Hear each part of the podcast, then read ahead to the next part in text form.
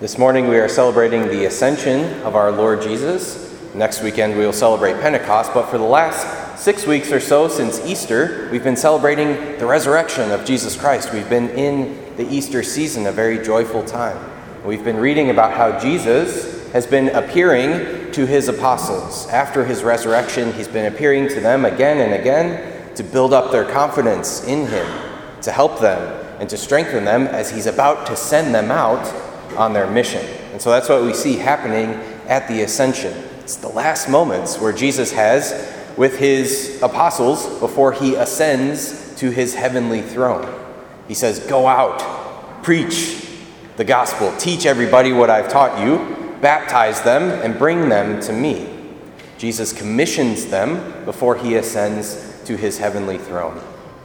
And we think about this scene, and we might think to ourselves, well, gosh, wouldn't it be nice if Jesus was still here? Wouldn't it be nice if we could talk to Jesus in the same way that we talk to each other? Wouldn't it be nice if he could give us advice and help us in the world and tell us what to do and, and help us reach peace and all of these things? Wouldn't that be great? But that's to forget, brothers and sisters, that Jesus truly is with us still. You know, Jesus doesn't ascend to his throne and say, All right, see you guys later. Good luck on your own. No, he says, I'm going to be with you still. Of course, he sends them the Holy Spirit at Pentecost, which we'll talk about next week. But we remember that Jesus Christ is truly with us throughout the ages in the Eucharist. You know, sometimes when we have a loved one who we know we're not going to see for a while, we like to give them something to remember us by, right? I remember when I was a kid, my dad was in the army, and when he would have to go away for a while, my sister would give him a little stuffed dog, right, to keep with him as he was on deployment, and he would remember her by that, and when he came home, he would give that back to her. But we like to do this. We like to give people things to remember us by. But Jesus goes one step further. He doesn't say something like, hey guys, I'm going to leave you this statue, or I'm going to leave you um, this picture of me so that you can remember me while I'm gone. No, he says, I'm actually going to be with you. Even though I'm ascending into heaven, I'm still going to be substantially, truly present with you throughout the ages in the Eucharist, in the Mass. When we come to the Mass, brothers and sisters, Jesus Christ is really present to us body, blood, soul, and divinity in the Eucharist. In the Diocese of Rockford, we were very blessed yesterday to have three men ordained to the priesthood. It was a beautiful Mass. If you've never been to an ordination Mass, do yourself a favor and get to one at some point in your life. It'll change how you think of the priesthood, it'll change how you think of the Eucharist. It's a beautiful thing to see men literally lay their lives down before Jesus Christ, to receive that sacrament of holy orders, to have their souls changed, to have their souls configured to the soul of Jesus Christ, to really have the souls of priests after receiving that sacrament. And now, of course, they'll be able to go out to preach and teach and baptize and hear confessions and celebrate the Eucharist, to bring Jesus to people and to bring people to Jesus. That's the life of a priest. And so, all of you unmarried males out there, think about being a priest. Pray about being a priest. Ask Jesus Christ if that's what he's calling you to, because it's a beautiful life. It's a beautiful thing to be able to act in the person of Christ, to say the words of Jesus Christ at the altar, and to truly make Jesus Christ present to us throughout the ages. Because, again, we understand when we come to Mass, we're not just simply remembering something that happened a long time ago.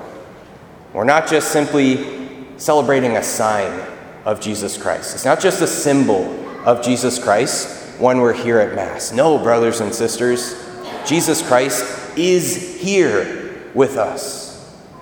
When I say the words of consecration in a few minutes here at Mass and I lift up that host, that's an act of adoration. That's us kneeling before Jesus Christ and worshiping. It better not just be a piece of bread at that point. You know, at the beginning of Mass, it starts out as regular bread and wine. It's back there right now. If we spilled it on the floor or something like that, no big deal. We would get some more.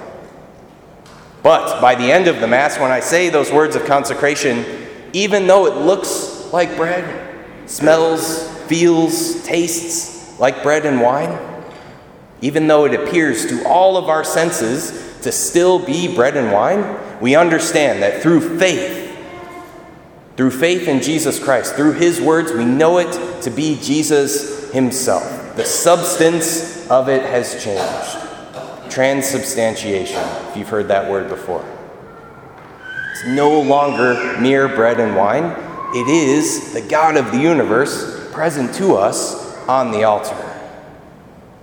And by the way, that's the reason why we're Catholics. If anybody asks you someday why you're a Catholic, that should be your answer. It's because when I go to church, Jesus is truly there. Not just a symbol, not just a sign, not just a remembrance. Jesus himself present to us on the altar. That's why we're Catholics. That's the beauty of our faith. It's the source and the summit of our faith, as the Catechism tells us. That's also why we fast before Mass, why we don't eat anything else an hour before receiving Jesus Christ. That's why we don't chew gum at Mass or have coffee at Mass or something like that. That's why it's a big deal to come late or to leave early to Mass.